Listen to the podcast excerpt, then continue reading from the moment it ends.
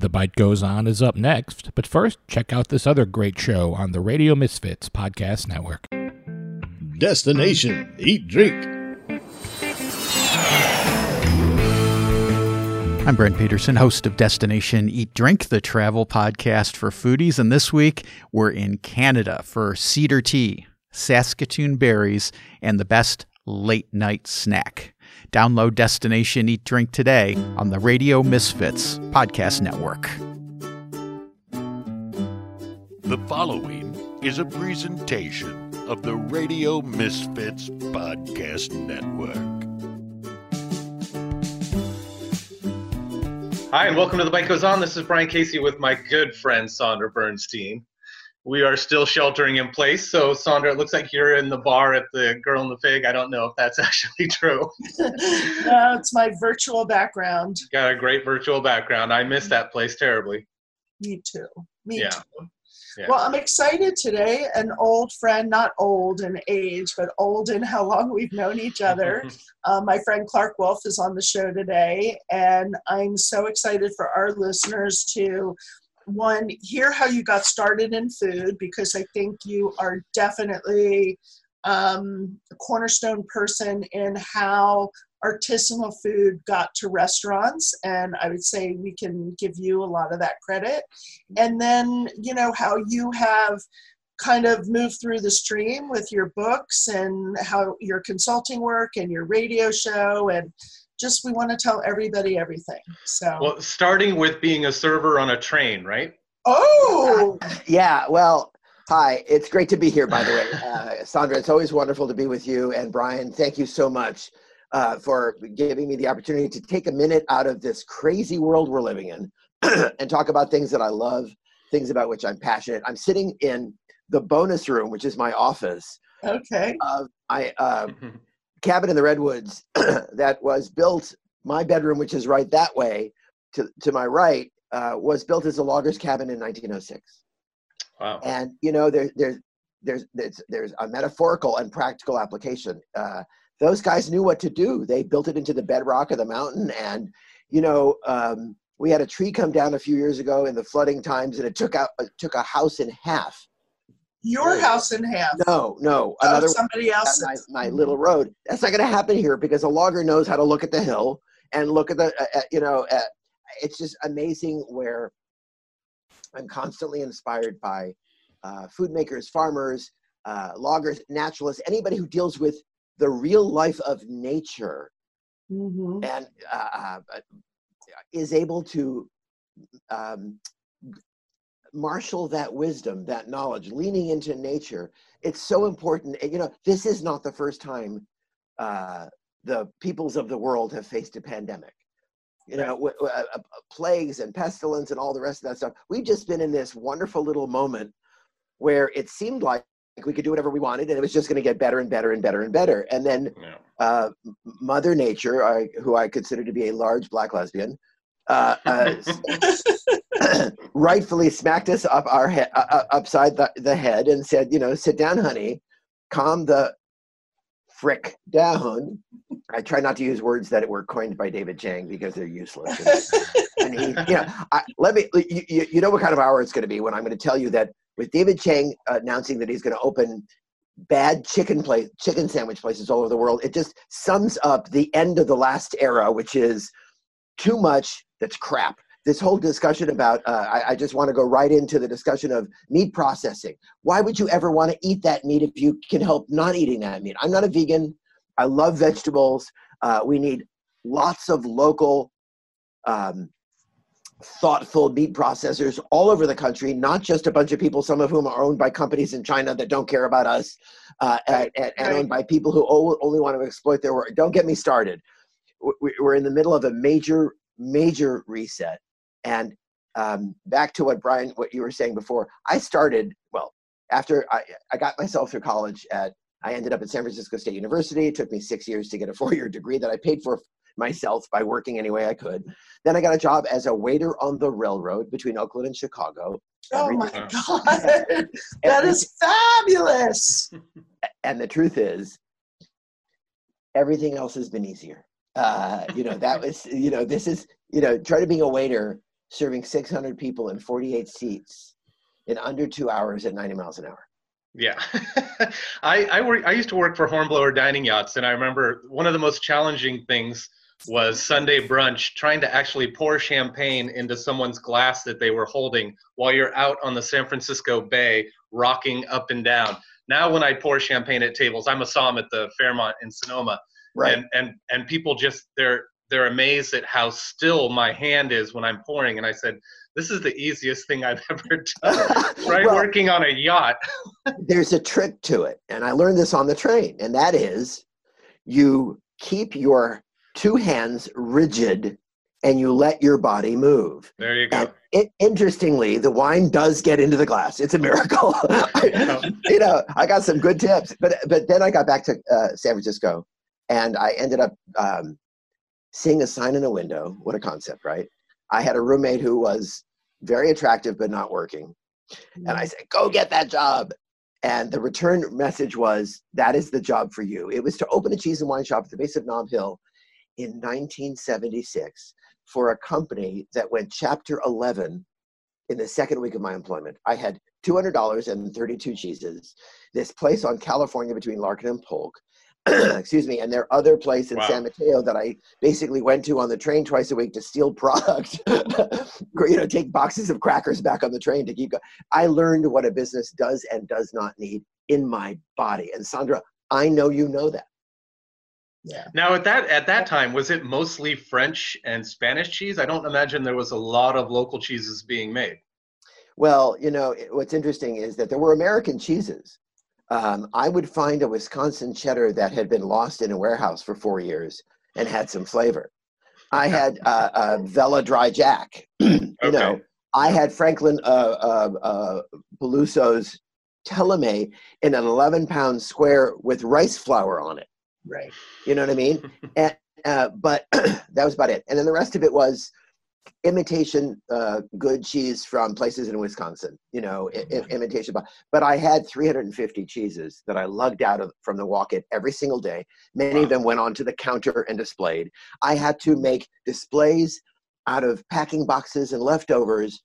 I had to do things in the window that would get attention in the San Francisco Chronicle because we had zero dollars. I learned not to give the uh, combination to the safe to an attractive coworker who was likely to steal all the money over the weekend and disappear. You know what I mean? All those things that you learn. One day, these three guys out of a Hollywood movie, Mafia, came in and demanded money for cheese. I mean, a, a tall, skinny guy, you know, a, a, a, a, big bruiser, and some small little we- we- Weasley guy. You know, uh, yeah, you guys are.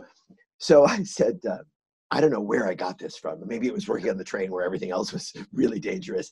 I said, you know, first of all, you sent the wrong cheese to the wrong store.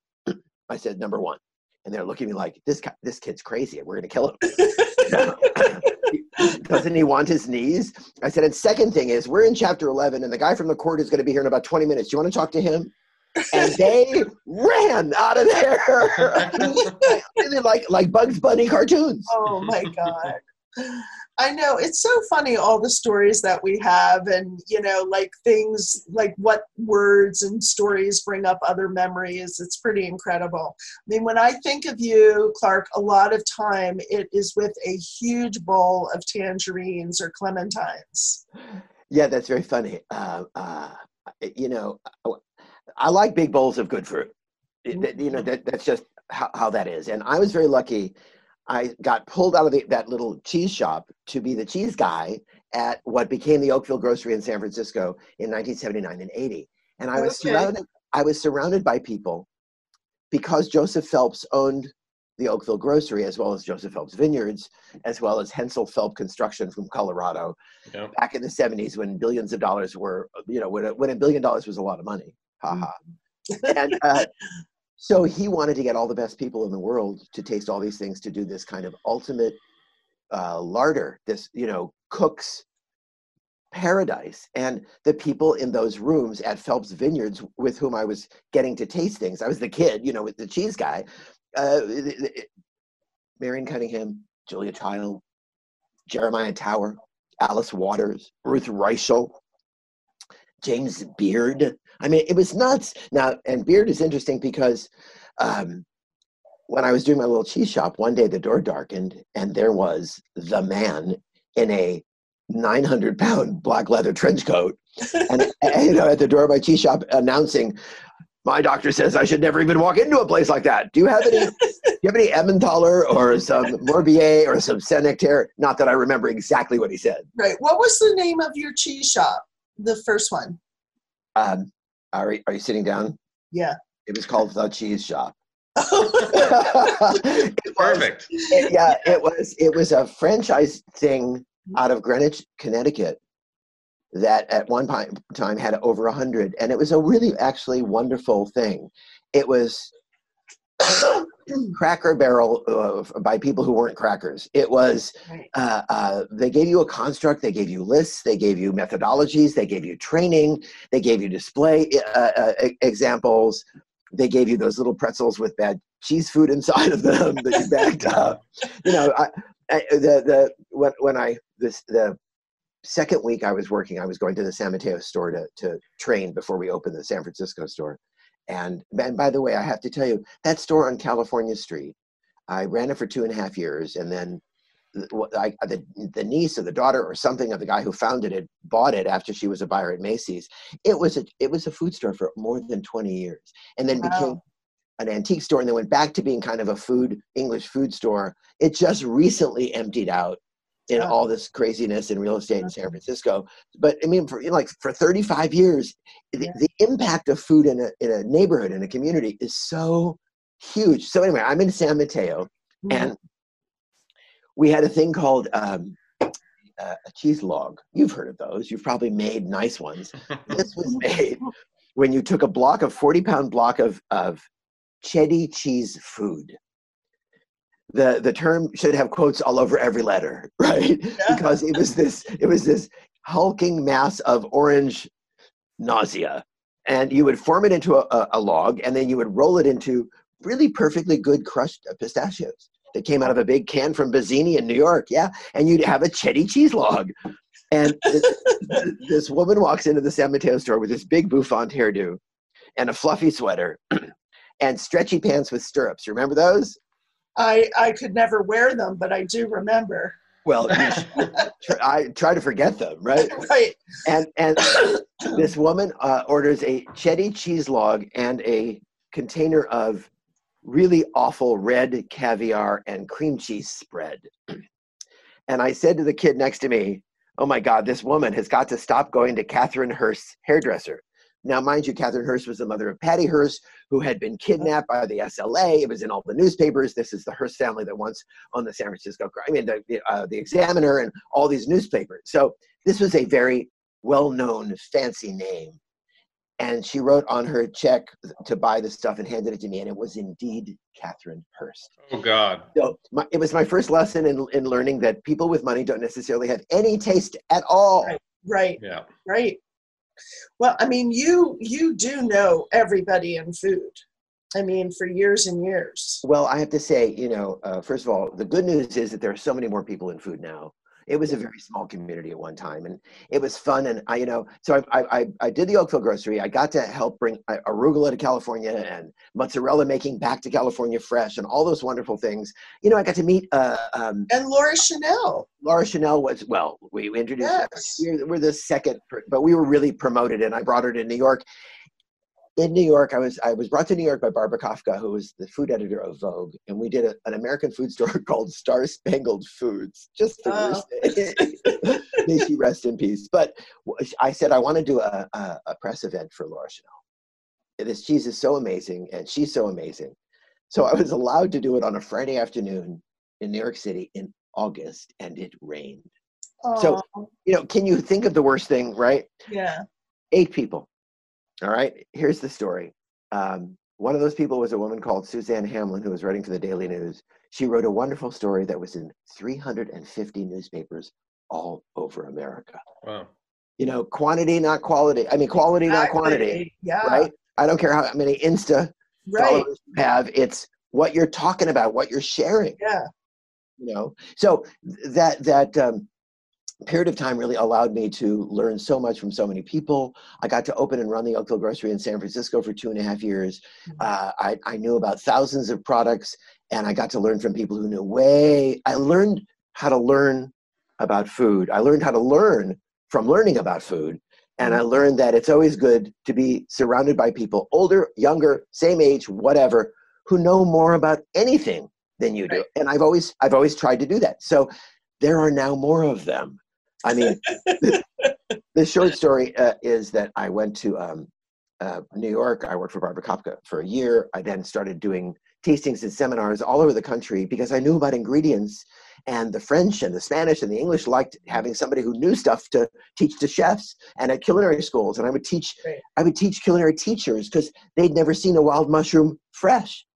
They didn't Hmm. know, and, and, you know, I, I think it was probably in the last two years, it became more common knowledge that that mushroom that we talk about is the mushroom fruit.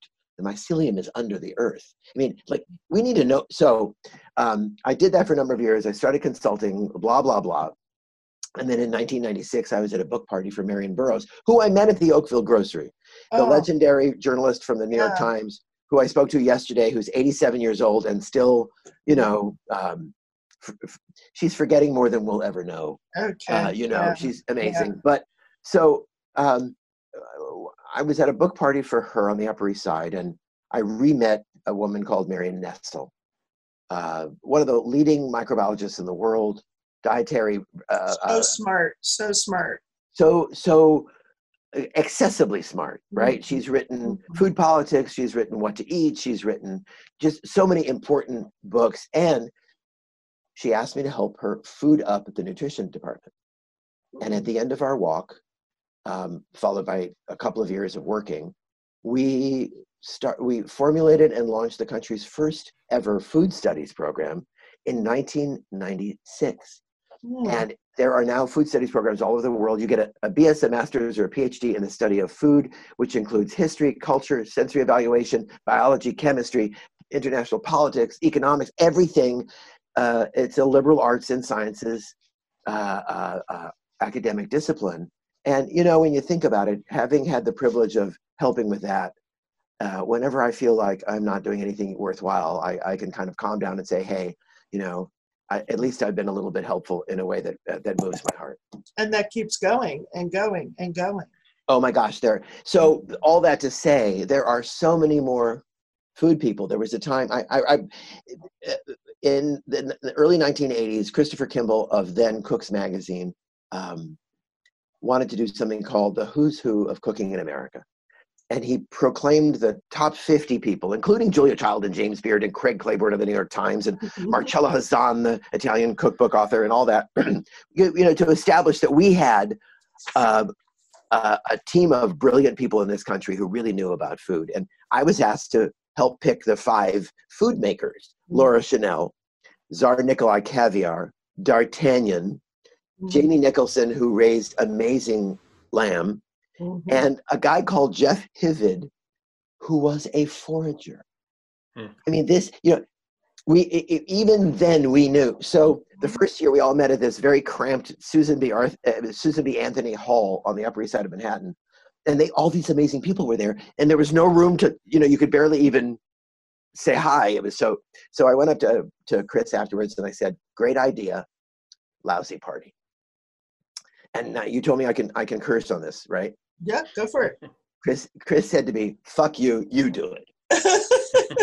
So for the next five years, I helped them gather the next year's uh, award winners, and I helped and I helped them gather the party. So what we did was we got the great food makers and chefs to bring food wherever we were, and we did a very quick uh, uh, award uh, ceremony at about five, and then had a party because that's what we wanted. We wanted Exactly. to be in a room with these people. So it was at the National National Arts Club on Mm. uh, um, Gramercy Park. It was twice at Lincoln Center. wow. you know, they thought we were crazy, right? And and and once at the Palladium nightclub. nice. oh my God! So the point is that yeah, I certainly got to know a lot of these people, and and over time, but there are so many more people, and I'm glad I've gotten at the New York uh, uh, at New York University. at the library, whereas there is the Marion Nestle Food Studies collection at the Bobst, Mm-hmm. at the Fales Rare Books and Collections division. Uh, I encourage you to go to nyu.edu and look for food or t- food TV. We have done a series called Critical Topics in Food, anywhere from two to five times a year, uh, not obviously recently, um, where I will host a panel for 40 or 50 minutes of people much smarter than I am, just barely, you know, um, articulating some topic that really needs to be looked at from many different perspectives that make you want to go out and write a book, get a PhD, change your career, change your life. and it has had that effect where people writing a book will will come and say, I just had to be part of this conversation. It's been very gratifying. And people all over the world can still log in and watch those um, at Mhm. any time. Uh, uh, uh, three years ago, they tracked 180,000 hits. And that was before Wow. Insta. Right. I have been um, doing, oh man, I'm not going to remember, but it's there. It's online a food class, and oh my god, I'm blanking. I have to look it up and blank. It's um, it's. I'm gonna. I'll come back to it. I'm gonna look it up. All right, but but but, what what does it do for you? It is just to learn. Oh my Yeah. God. I'm just like learning about different food things that I wouldn't take the time to do. And it's an actual class where people getting credit Yep. for it. Yep. And I'm just like going, okay, I want to learn about this stuff. And they're fabulous. Um, Well, you know, one of the things that I discovered, uh, um, the guy who was running the J- the JC Foods uh, program here in Santa Rosa Junior College, the culinary arts program at uh, the junior college in Santa Rosa, um, when before they moved to the new facility, they had a, a an infestation of vermin and they had to close. so Oh. he he assigned his kids to watch three of our panels and write a paper. You know, the, the notion of virtual learning, especially when we have a time like this, you know we have opportunities i i, I haven't you know i haven't i've been on my own. I've been i've been single for a, about a decade for the first time in my life. I was a serial monogamist. Um, and Hi, last what, uh, yeah he's down the road and is yeah. And, um, but he's still my business partner. We spoke just a little while ago. We're working on projects which I'll, i do want to talk about.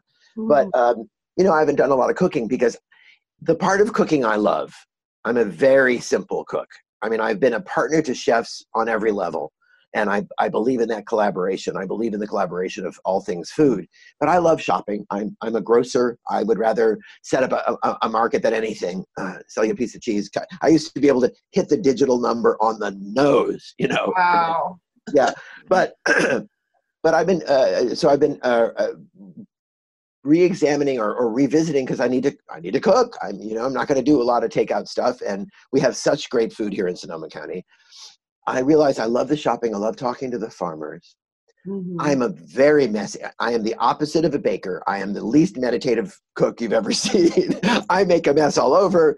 You know, I love to use every single knife and, and, and, and pan. Uh, I don't necessarily like to clean up immediately. And then I like to share it. I like to serve it.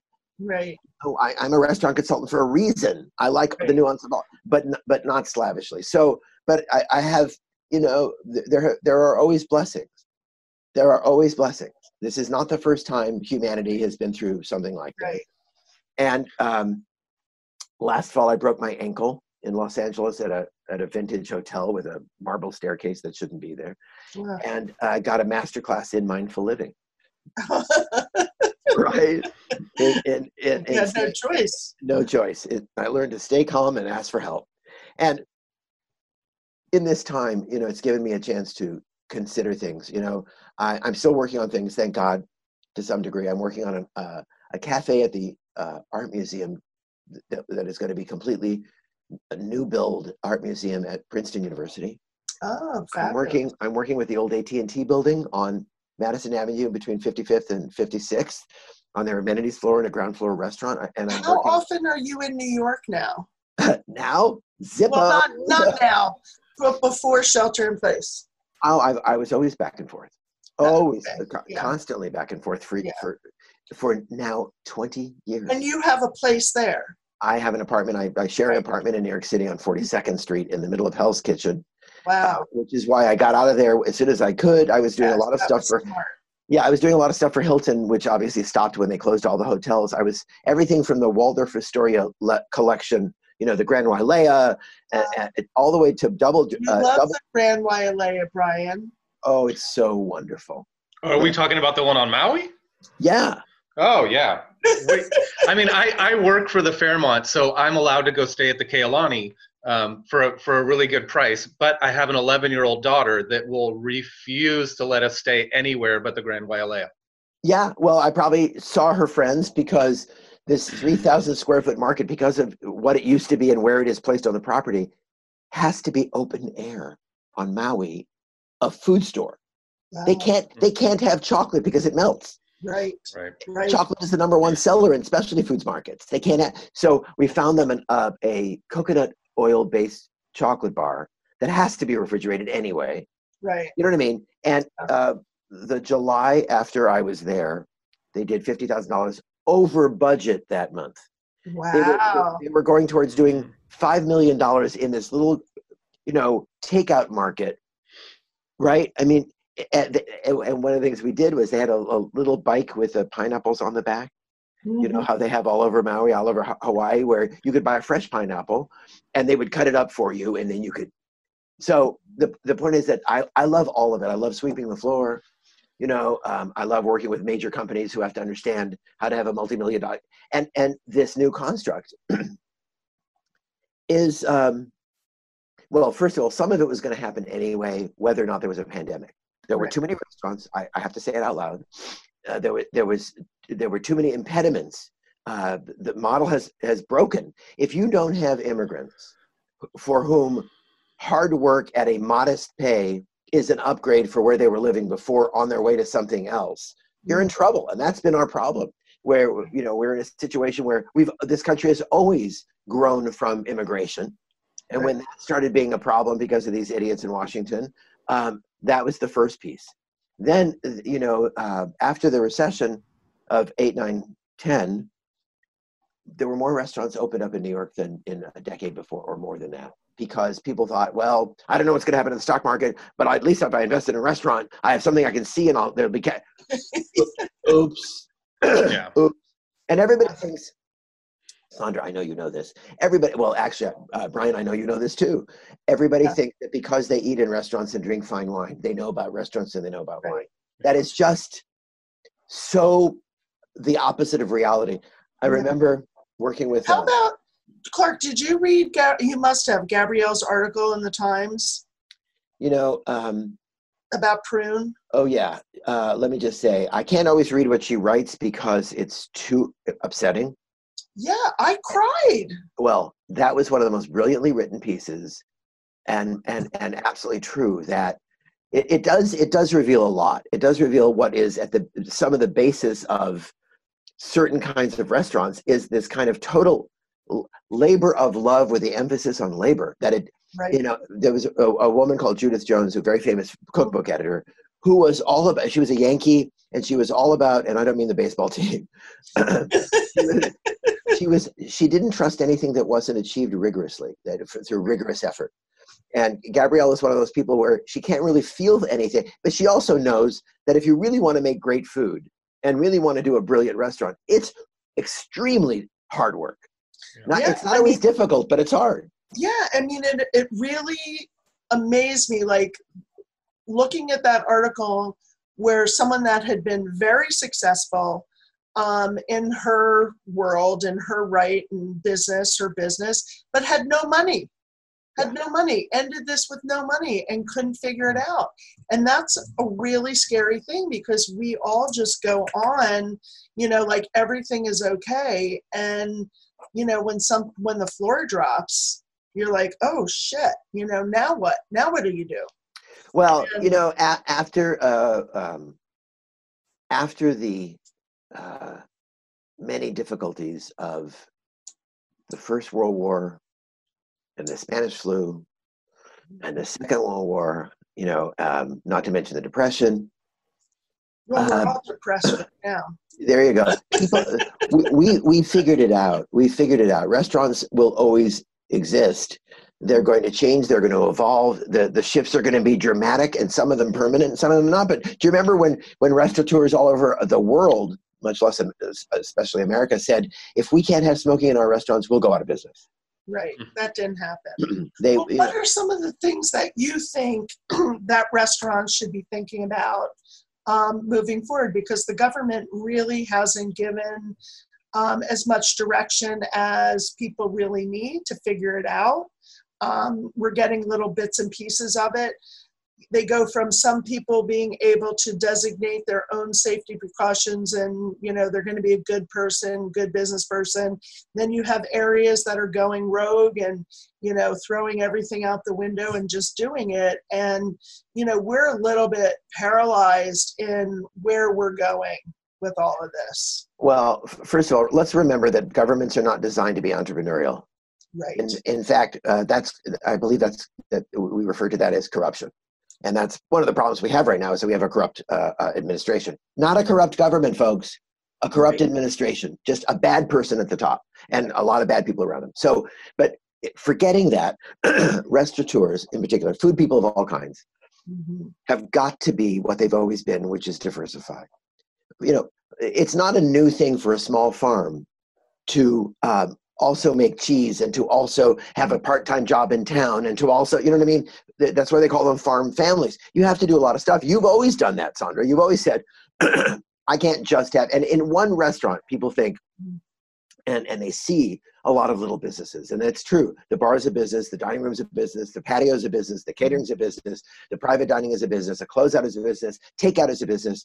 Retail. but we have to go a lot well, retail, yeah, take out retail. We have to go a lot further. Dan Barber just did a very interesting interview where he said, and I don't like, I, I love Dan. He's a very articulate, very smart guy. Sometimes he uses words like he, uh, like he needs a thesaurus. Bless him. well, because I think sometimes he's trying to be more practical than his lofty mind lets him be.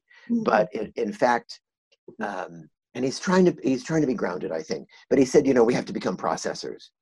Um, Dan, we have to be restaurateurs have to become food makers, and you already are.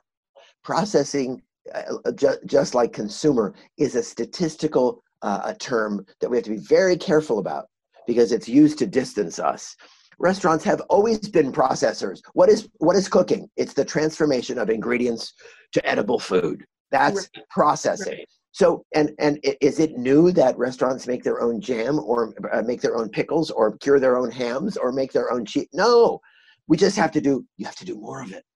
Farmers have to do more of it. You have to be in collaboration with other people. You have to make stuff that, one of the reasons I love cheese as a learning ground, and I go back to it from time to time, is that it's a very, it's one of the most stable perishables ever, right? It's this wonderful food that starts as something fresh, gets um, gets beat up against nature it gets started, it gets curdled, you know, is aged, blah, blah, blah, blah, depending on how it's done. And it can end up being very old in many different forms. And then when it becomes a complete cheese, can be taken even further into, into what we call cookery.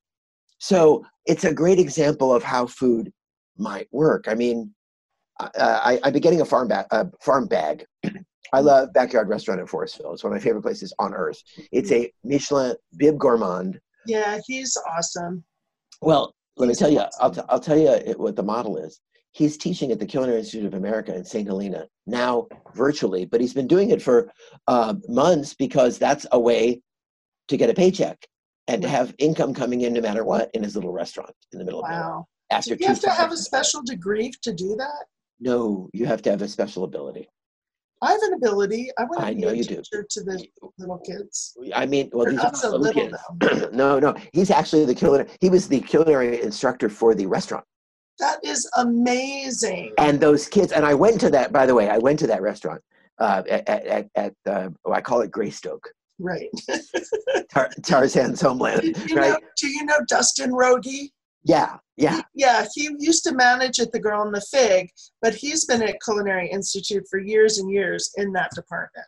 Well, uh, so they have a 38, 40 seat restaurant uh, right at the front of the property, Mhm. and you have to make a reservation. And I came, and they couldn't have been nicer. Sandra, um, let me just say, I had a lot of things on the fixed price menu that I would not these days ordinarily order in Sonoma and Napa. I Ah. like much more direct farmy Right. things because the food here is so good. Don't mess it up, right? Exactly. But I have to tell you, every mouthful was delicious Oh, because the guy knows how to make delicious food. Right. So anyway, backyard, and uh, and they have a um, a thing now where you order between eleven and three on Monday for a pickup that you have to go get on the following Saturday, so that he can teach class, do prep. He and his wife Mariana do some cooking on Thursday, Friday, Saturday. You pick it up, and you can to that add a farm bag that is produce from his garden and the farm little farm garden that they have at Davis Vineyards, uh, along with uh, Duskie and John's uh, um, black pig meat bacon, along with a, a dozen eggs from the lady down the road, along with some locally roasted coffee. You know, you can get Mm-hmm. so. I get this farm bag, and you know, I'm one person, Yeah, and that's that's a lot of roughage, yeah. right? How much So, was the farm bag? twenty four dollars? Twenty-four dollars. My farm bag this week is it was fifty-one dollars, and it's I'm getting two dozen eggs with it, the most beautiful eggs. But it's pricey. Yeah. It's pricey, and some of it I can't Well- even use. Well, I so what I did was I took the kale, which I will never eat, and Right. put it in and put it in a vase. Yeah. I, I saw that on your Instagram. It looked like you had. I love it. A- That's a- and I and I called it floral. But one of the things I keep seeing seeing on Instagram and Facebook is people doing what I get what we did as a kid, where you take the you know a scallion and you put it in a glass of water and it keeps growing, and you cut off and it keeps growing, and you know. So I put the fen- I took the fennel bulb off. And I put the fennel stalks. Uh, I never know what to do with them. If you if you're not grilling lamb over them, what- Right. what's the point, Yeah. right? But maybe I will. And and um, then I, I I took the kale. Uh, last week it was curly tight. This week it's the bigger and flatter. But I'm not massaging kale. I don't care how uh, how alone I am. if there's massaging to be done, that's not it. but but I tell you, I found a handful of sugar snap peas in the bottom. The the the daikon and and the red radishes are incredible. I have a, a stack of, of of fava that I'm gonna um, struggle through uh, to, to to peel and you know what I mean. Do something. I had a, I had three little baby new potatoes from two weeks ago. So I'm only doing it every other week, Right. and they were in a drawer that I kept quiet, you know, right? And I boiled them a little bit too much, and then emptied the water and threw in some California olive oil and sliced in some garlic and some kosher salt and mushed them around. And I had a bowl of God, a bowl of yeah, perfect. of gold, a bowl of clouds. Yeah, You know, you know. So I, I mean, I'm pan roasting asparagus in the oven with just olive oil and and a little salt on serving. You know, I'm not even any lemon. They don't need it because they're so, you know, right. And I found a little baggie of uh, chard, kind of small, that I had lost from the previous week. You know, it was two weeks old, right?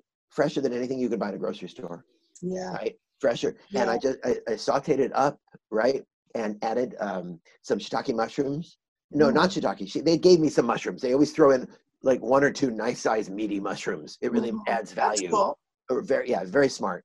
Yeah. And and I did that with you know, again with a little bit of garlic and um, I can't remember what the hell I did with it. Oh, I put it into But it all sounds good. I put it into pasta with Uh. some organic tomato sauce out of a jar. Right. I, I admit full for you know, and I have a jar. oh the food was so yeah I, so i think part of what's going to happen is So you should write your own Yelp reviews. Well i'm, I'm going to Clark. I Five would, stars. I would write reviews but never for that scumbag company called yelp never never never I, I'm being very sarcastic. Ne- Yeah. Never for Grubhub, never for Seamless. Guys, these are thieves. Uh, this is the moment where we have to acknowledge that people who say they are disruptors just means that they're highway robbers. They Right. should they should be drummed out of business. Yes, we should have delivery, but you know what we used to do, what they used to do in New York, Sandra. You got, in fact, Brian, you guys in in Sonoma, the town, ought to think about this.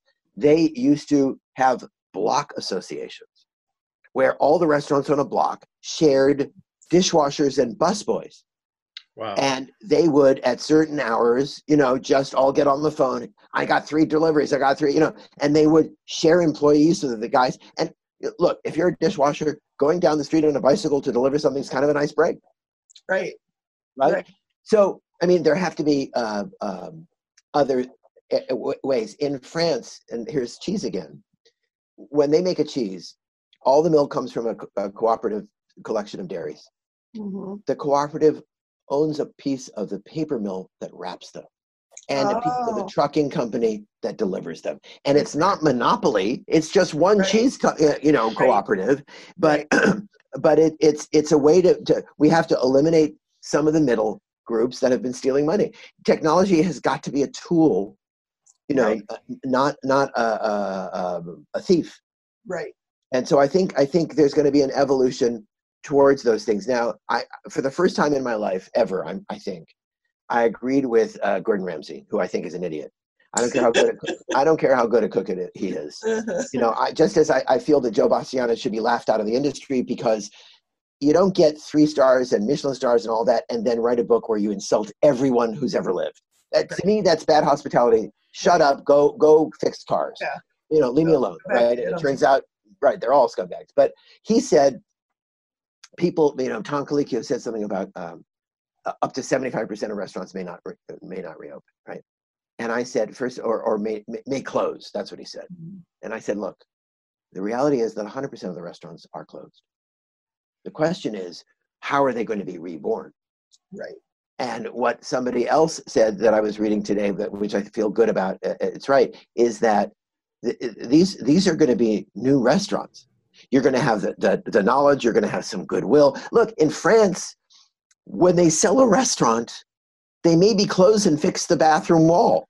They maybe, you know, uh, add a piece of equipment. They sometimes, very often, keep the name. They just announce the new chef Right. you know, and the new owner. Uh, maybe we'll get into the next level where we stop wasting in this country, where we where we take what's there and repurpose it and improve it and take it over. So I think that there's going to be a lot of rebirth. I think that restaurant collections, which I like very much, because I think you need to do that. You know, somebody may have ten restaurants. They're going to start out with three you know Mhm. i think that some uh, will be turnkey for new people who want to get into the business and maybe instead of let's say you have five places and maybe you really can't do more than three of them but somebody comes in and takes over one of them with their own new money and you give them guidance Right. uh, and history and support so because going into the restaurant business cold which people do it's just and sometimes they succeed Yeah. you know it, it- again we're not in a moment to waste so i think it's going to be very innovative and i think it's going to be that retail is going to be another big part of it obviously takeaway but you know they were doing takeaway in the spanish flu um, in 1918 and 19 so Yeah. it's it's we're Yeah. you know we're, I we've mean, not it's not new. Um, it's just the focus right now. But how do you feel about the future of fine dining? I mean, even with someone like uh, um, Traci closing Jardiniere and focusing more on street food, um, th- social distancing, the whole act of fine dining seems to be um, is going to be disrupted, at least for the short term. Well, look, Brian, I mean, again, I understand, you know, as a sommelier, you know that there's a lot that goes into it. Once it's in a bottle, it's a thing. You can learn most of about an entire vintage all over the world. It's a finite amount of information, even though it's an enormous amount and it takes a great deal of skill and knowledge and understanding. But culture is not like that. Culture isn't finite. Um, and, and a lot of the elements of fine dining have been inappropriate for years Yeah. for years. And little by little, as more and more expansion happened, uh, for example, a place like 11 Madison uh, Park, which he says is, well, is now feeding uh, hungry uh, homeless people and, and, and, and people in need all over New York City, he says now may never reopen as a fancy restaurant. Um, he got four stars in the New York Times and three stars Michelin and changed the entire concept the next day because he knows that the, the, the audience for that level has gotten smaller and smaller and international. Even while we've had more and more people learning about cooking and wanting to do all those things Mhm. there have been too many restaurants it's been too ridiculous there has been a, a flight from the real value of food to this kind of it, it you know there is some artistry but it's craft my friend It is craft, and anybody who says otherwise uh, is uh, reading their own press. And, and and frankly, eating art is not really very tasty. I mean, I, you know, I used to say that I don't want interesting food. I want delicious food. Interesting food is like a blind date with a good personality. Ixnay, right? You know, so I, th- I think there's been too much fuss, and I think a lot of it was vestigial and also at the top of an economics um, cycle, which is what we were at. In design and in food expression, all that's left is weird and ugly because everything's been done. So what we're doing is, and what we were already starting to do is we were circling back to things that are more important.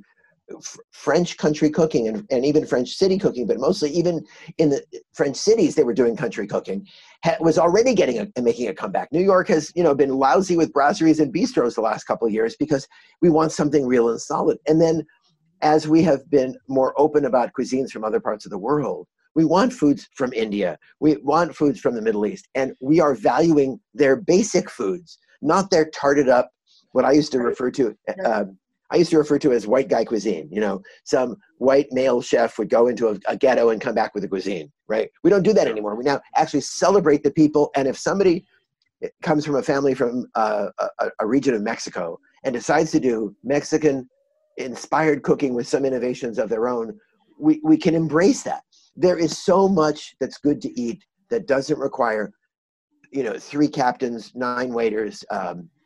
Uh, and, and, and a bib mm-hmm. yeah I, I, actually made uh, oxtail stew the other day got some wow well you, you sandra you said you've been learning on um, you've been taking classes online i've been watching youtube so oh, I've been yeah. learning. I've been learning about how to store my vegetables and fruits so that they last longer. Because you have to watch Jerry James. Are you watching him? Oh, you know what? Yes, no, I haven't looked him up in a while. So many. He's doing a ton right. every day. When I finally got out that Instapot that I had gotten for Christmas and oh, started oh playing around with that thing as well. No, no, no cheesecake or bread yet. I'm just sticking to nor- no, yeah. normal, like you know, pressurized cooking things we are all becoming homemakers. I mean, Fannie Farmer yeah. lives on. You know, the, the, we, we've lost so many of these skills. I think uh, that millenniums are going to discover, as I did, that macaroni and cheese is a good thing. You know, in, in college, I yeah. lived on it. Uh, yeah. You know, right? Um, all those things are good, and they're they're they're basic life skills that we need to have. Mm-hmm. And you know what's been really nice though is you know it used to be that cooking sometimes you had to rush through things and you you took shortcuts or you did things that you knew wouldn't take very long now you're sort of you have that time to oh let's cut the vegetables in a way that i've seen this french chef do just for fun or you know let's get into a more elaborate recipe because what else do i have to do well i, I, I will i will say that yes that some of that's going to happen but i gotta say cooking simply using really good ingredients is the most important thing in my mind. Yeah. Because yeah. all that other stuff is it's like studying the Talmud, you know, uh, uh, yeah. uh, do unto others, and the rest is commentary. The, the fact is that what we need to do is respect the gifts of the earth mm-hmm. as we are yeah. given them the best we can mm-hmm. and fuss as little as possible. I believe they call that California cuisine.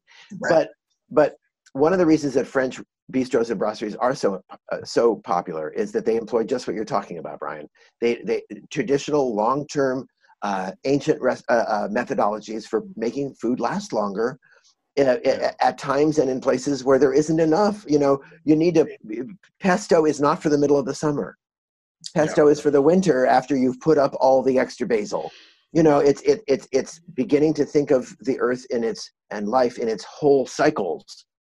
Not just oh i want the lamb chops of life. I want the pin chops of life you know? Right. i want a roasted shoulder. Uh, right. Uh, you know i want a braised leg. I want to i want to to use all the bits and respect them and and enjoy them.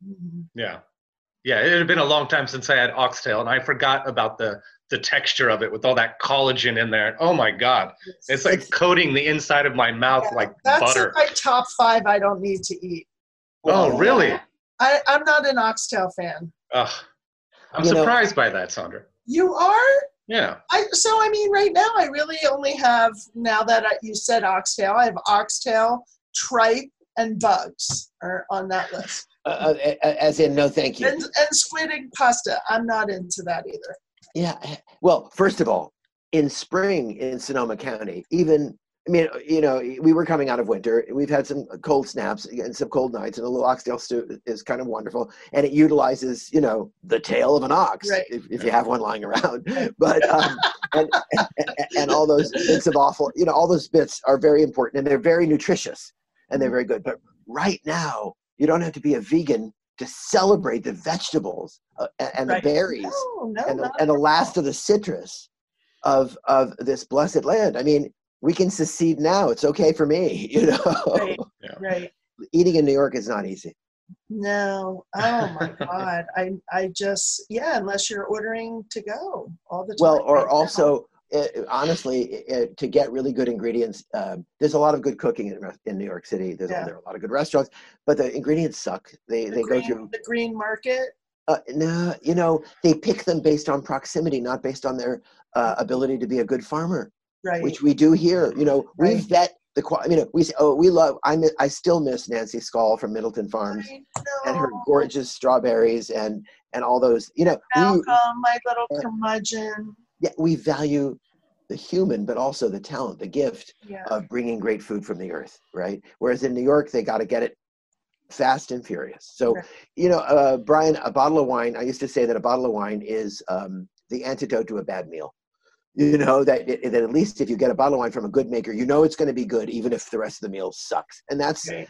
a lot of what's happened in New York City. So I, what I think is that and Traci's exit it was a good example, Brian, that the quality middle is really going to suffer because making really good food um, is hard and costly, and unless you can charge super significant prices, which is what it's worth, with all the extra bells and whistles, if people don't value the quality of the cooking, then they're going to, you know, Boulette's Larder at the Ferry Building is doing takeout and and family meals for four, which I think is a big thing that's not going to go anywhere. I've always said that Mm. uh, meal kits are a service, not a business. It's not an industry; it's a service from other pieces, grocery stores, restaurants.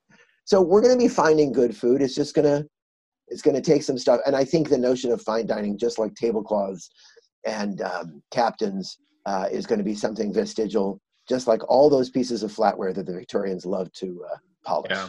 Yeah, we did that maybe, what is it, Sandra? Eight months ago, we got rid of, maybe almost a year ago, we got rid of the linen on the tables and got rid of the seven or nine course tasting menu at uh, at the Yeah. Fairmont and really switch the concept. And, um, you know, Well, if you- if you take a look at Single Thread, which is arguably the highest end restaurant in Sonoma County, uh, yeah. and I, I, the last thing I wanted when I was taken there was a three-hour meal. I just don't do it anymore. You know, um, I loved every bit of it. Uh, the tables were polished wood, each one made by hand, and they were exquisite. Uh, no, no two dishes or bowls or utensils were the same. It was Yeah. astounding, and there was barely one and a half courses with any meat at all. There right. was Exactly. it, it it was a celebration of things that are good to eat. So I think we'll continue to have those kind of celebratory things. And I, I but but again, in my experience, some of the wealthiest, most successful people really like simple food. They like roast chicken. Yeah. know, yeah, I think I think Kyle right now. I was just saying this this morning. I think they must be having so much fun up at Single Thread because now they're making these dinner for fours. It's not their multi-course individual things. They're you know doing takeoffs on other chefs or you know just all different things. And I was like, I was like, oh, I wish I lived closer because I would like some of those meals. And they're not five hundred dollars. They're Right.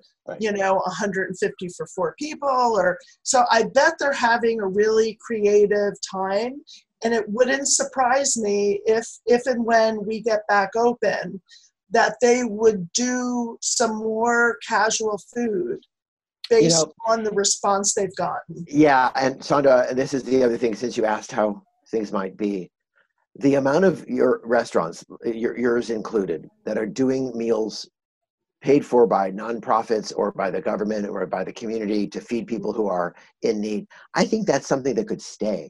I think that if every restaurant uh, Mhm. kitchen because you know you pay rent 24 7 Right. could could have ongoing stream i know some restaurants who do school lunches for various you know small schools in their area if that could stay as a as a component of life in a restaurant, I think it would be a good thing for everyone.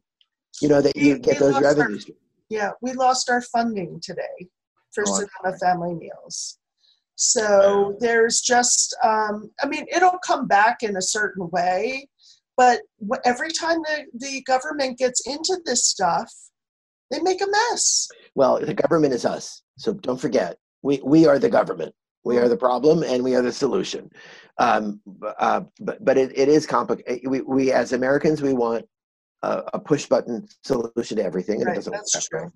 And I'm glad that uh, Sonoma Family Meal existed so they could come uh, into action very, very quickly. Uh, it, it- the construct is already there, so Yeah, something else might happen, you know, as well. And I think that the people who are going to be able to start up soonest are going to be those of you who have outside seating. And I think that every community needs to make it possible for restaurants to be outside, you know, w- uh, um, in any way they can right.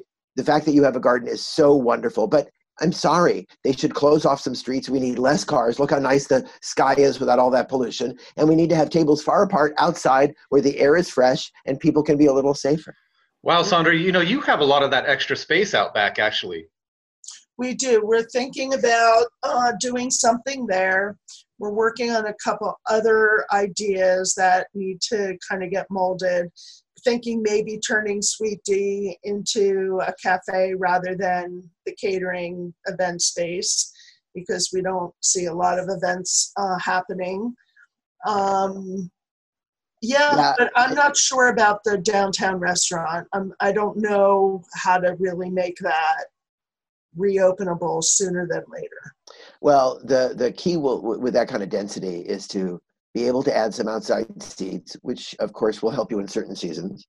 Um, and to be able to have some very efficient retail at the front so that you can produce some stuff that can that where people could just walk up and get it and go not even come in you know Mhm. ha- ha- have a window open. I'm working on a project in Yountville actually um, a redo of a restaurant there that um, is moving you know it's moving forward slowly but the good news is that the town limits the number of seats they can have because of parking Mhm. Right, So- right.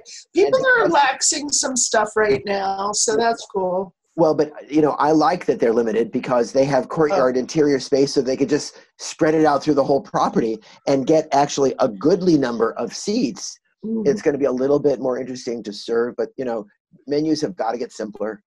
Yeah. Uh, preps have got to get get simpler, and and and Brian, you're you're going to just take the leftovers and and spend the weekend making a careful oxtail ragu uh, at homemade pasta, what you pick up from Sandra.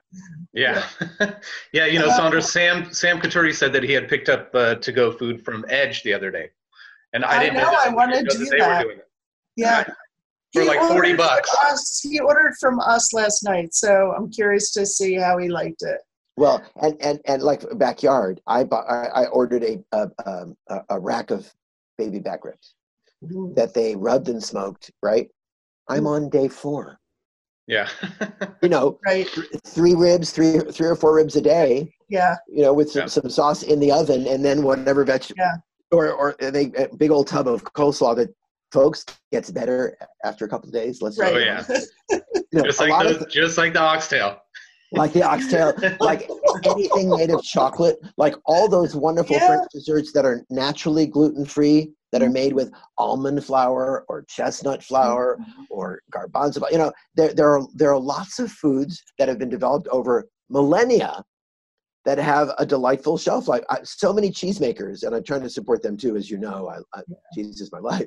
Um, are turning from fresh, which used to pay the, the rent, to more aged varieties because we just can't move it fast enough right. to go that way. And you know, animals give milk. Yeah. They've been bred to give milk too much, quite frankly. Right.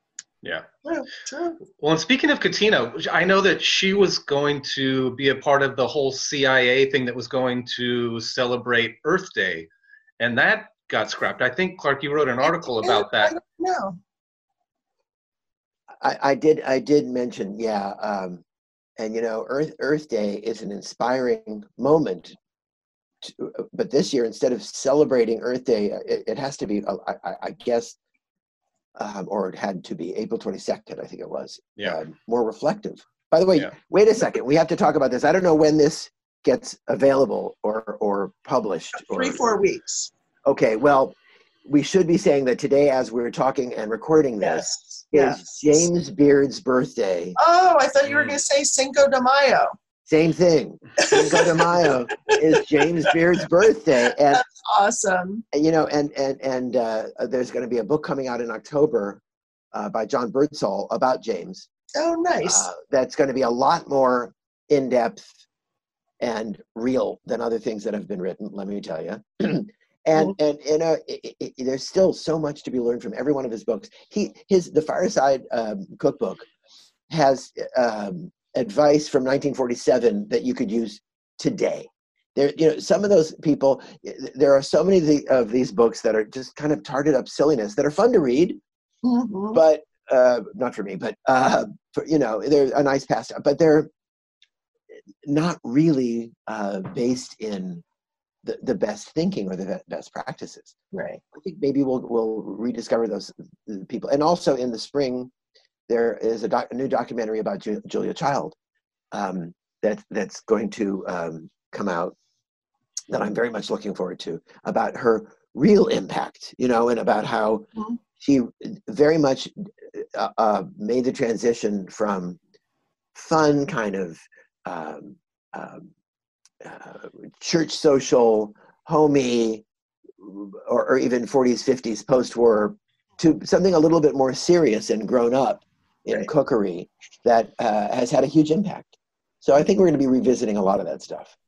I just watched a great Jacques Pepin the other day where he just took uh, Asian pears and skinned them and halved them, cored them, put them in a in a little uh, uh, baking dish, sprinkled some sugar on them, put them in the oven. Once they started to caramelize, he just poured a little cream over it, and then put it in the oven for a little bit longer. Took it out and crushed some pistachios and sprinkled over it. It looked like the most amazing.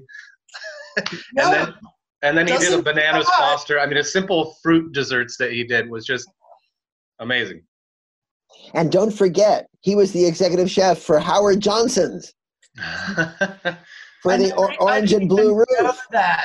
Yes, he was, and and, and, I mean, there was something very interesting uh, written, uh, Sandra, that I, I I don't know if you caught, that a number of different high-profile chefs very much credit their time at chain restaurants, not for the quality and not for the cookery, Me but for the organizational skill. Me too. Execution, right? Yep. I'm TGI Fridays.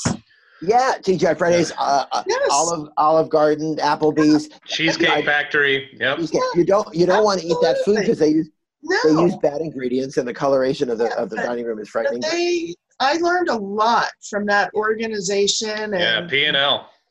Yeah. Well, Yeah. I, I'll, I'll tell you, it, it, it's uh, interesting. Um, one of the challenges we have as Americans um, is that it's really easy to go over the line from rugged independence to Mhm. just stupid self-involvement and selfishness. We're seeing that with people who won't put a mask on, but it also happens in the kitchen where you have restaurateurs and chefs thinking they invented restaurants. Right. not and not doing the homework. And you know uh, again I, I i of all the cooking shows top top chef has some validity. Um, i think tom colicchio is an intelligent capable guy and a good chef and a good cook but i don't care about somebody who can win a cooking contest on tv that mm. that that doesn't translate Right. to life at all No. and I cannot tell you how many of them have failed and lost so much money and effort and time. And some of them who did it, I mean, they have gotten better about choosing people who actually know how to do something. Right. But but the motivation is superficial, and so the result is going to be misleading. And the, in, in times like these, we realize how dangerous that can be. No, you're right.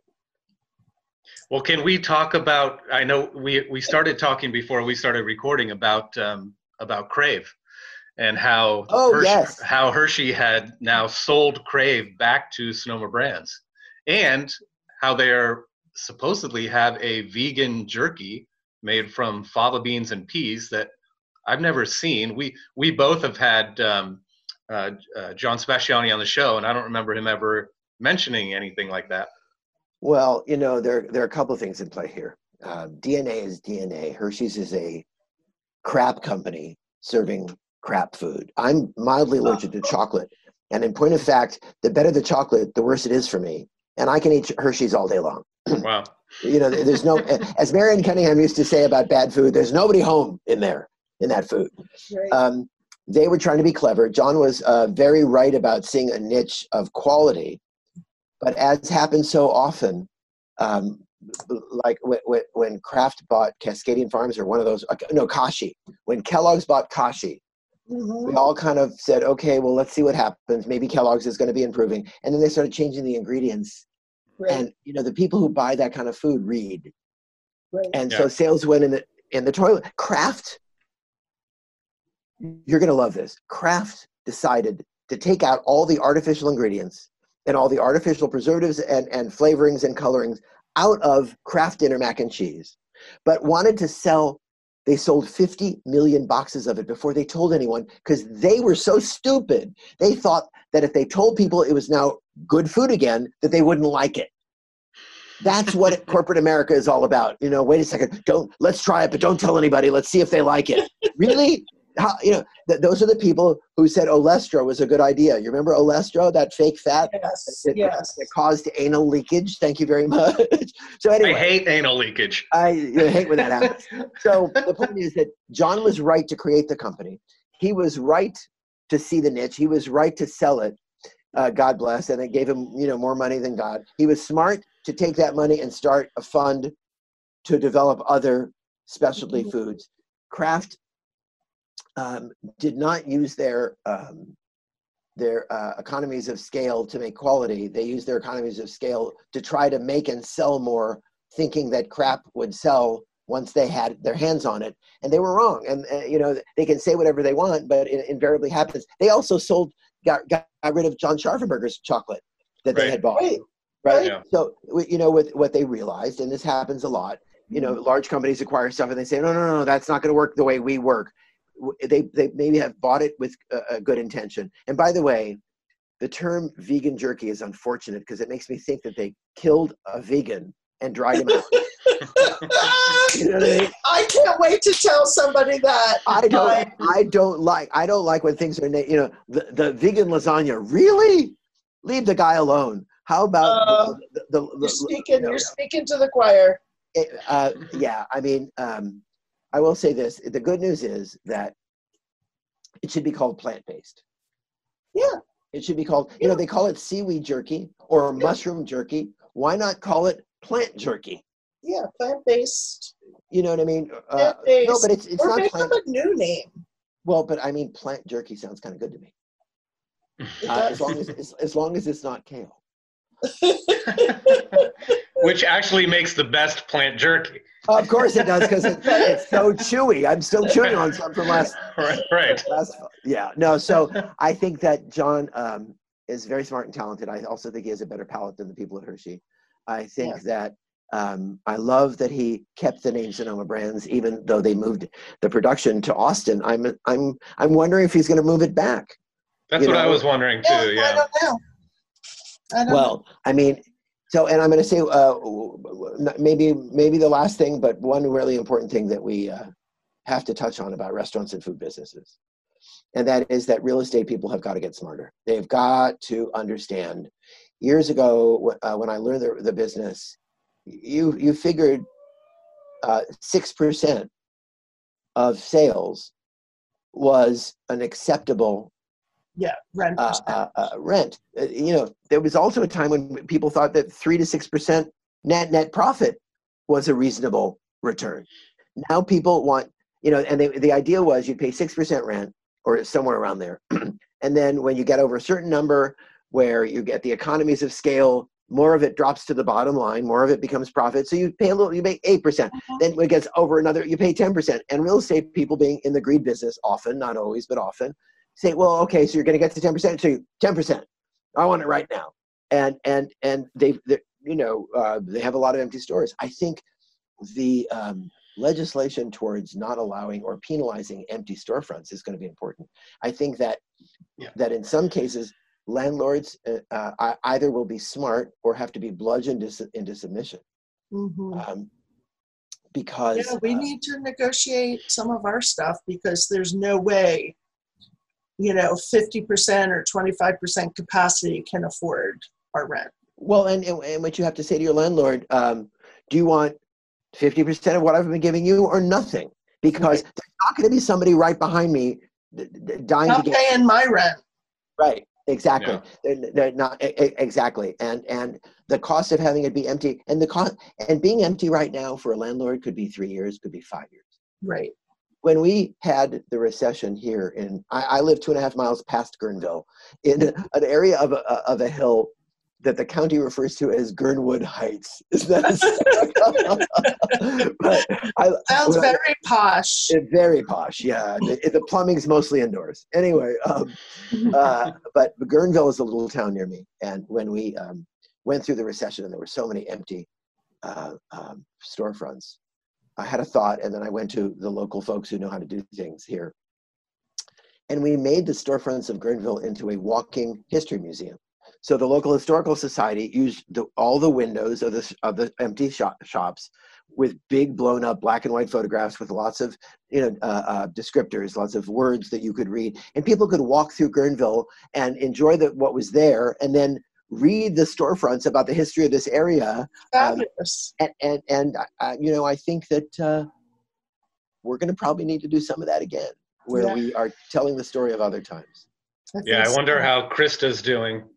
You know, Yeah. Krista is amazing. she's she's- amazing Uh, well, I will say this. You know, her primary profession has been mortgage brokering. so she's not dumb in that department, right? But um, at all. And I, I love her a lot for a couple of reasons. Among them, when I broke my ankle at, in LA and had to uh-huh. come back up, you know, I live up a hill, up a lot of stairs.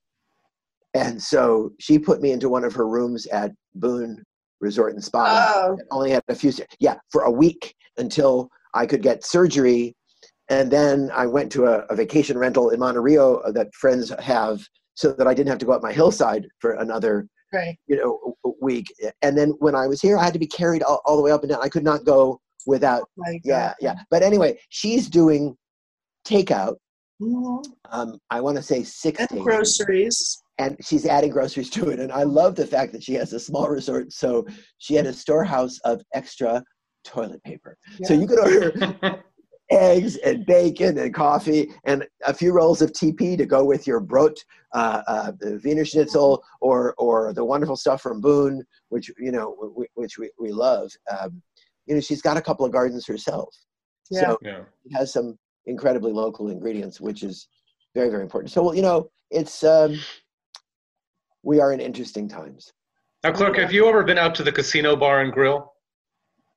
Uh, no, I have not. Oh, Mark Malicki. Yes. Yeah, no, I used to go to his place on uh, Highway 12 outside of Sebastopol.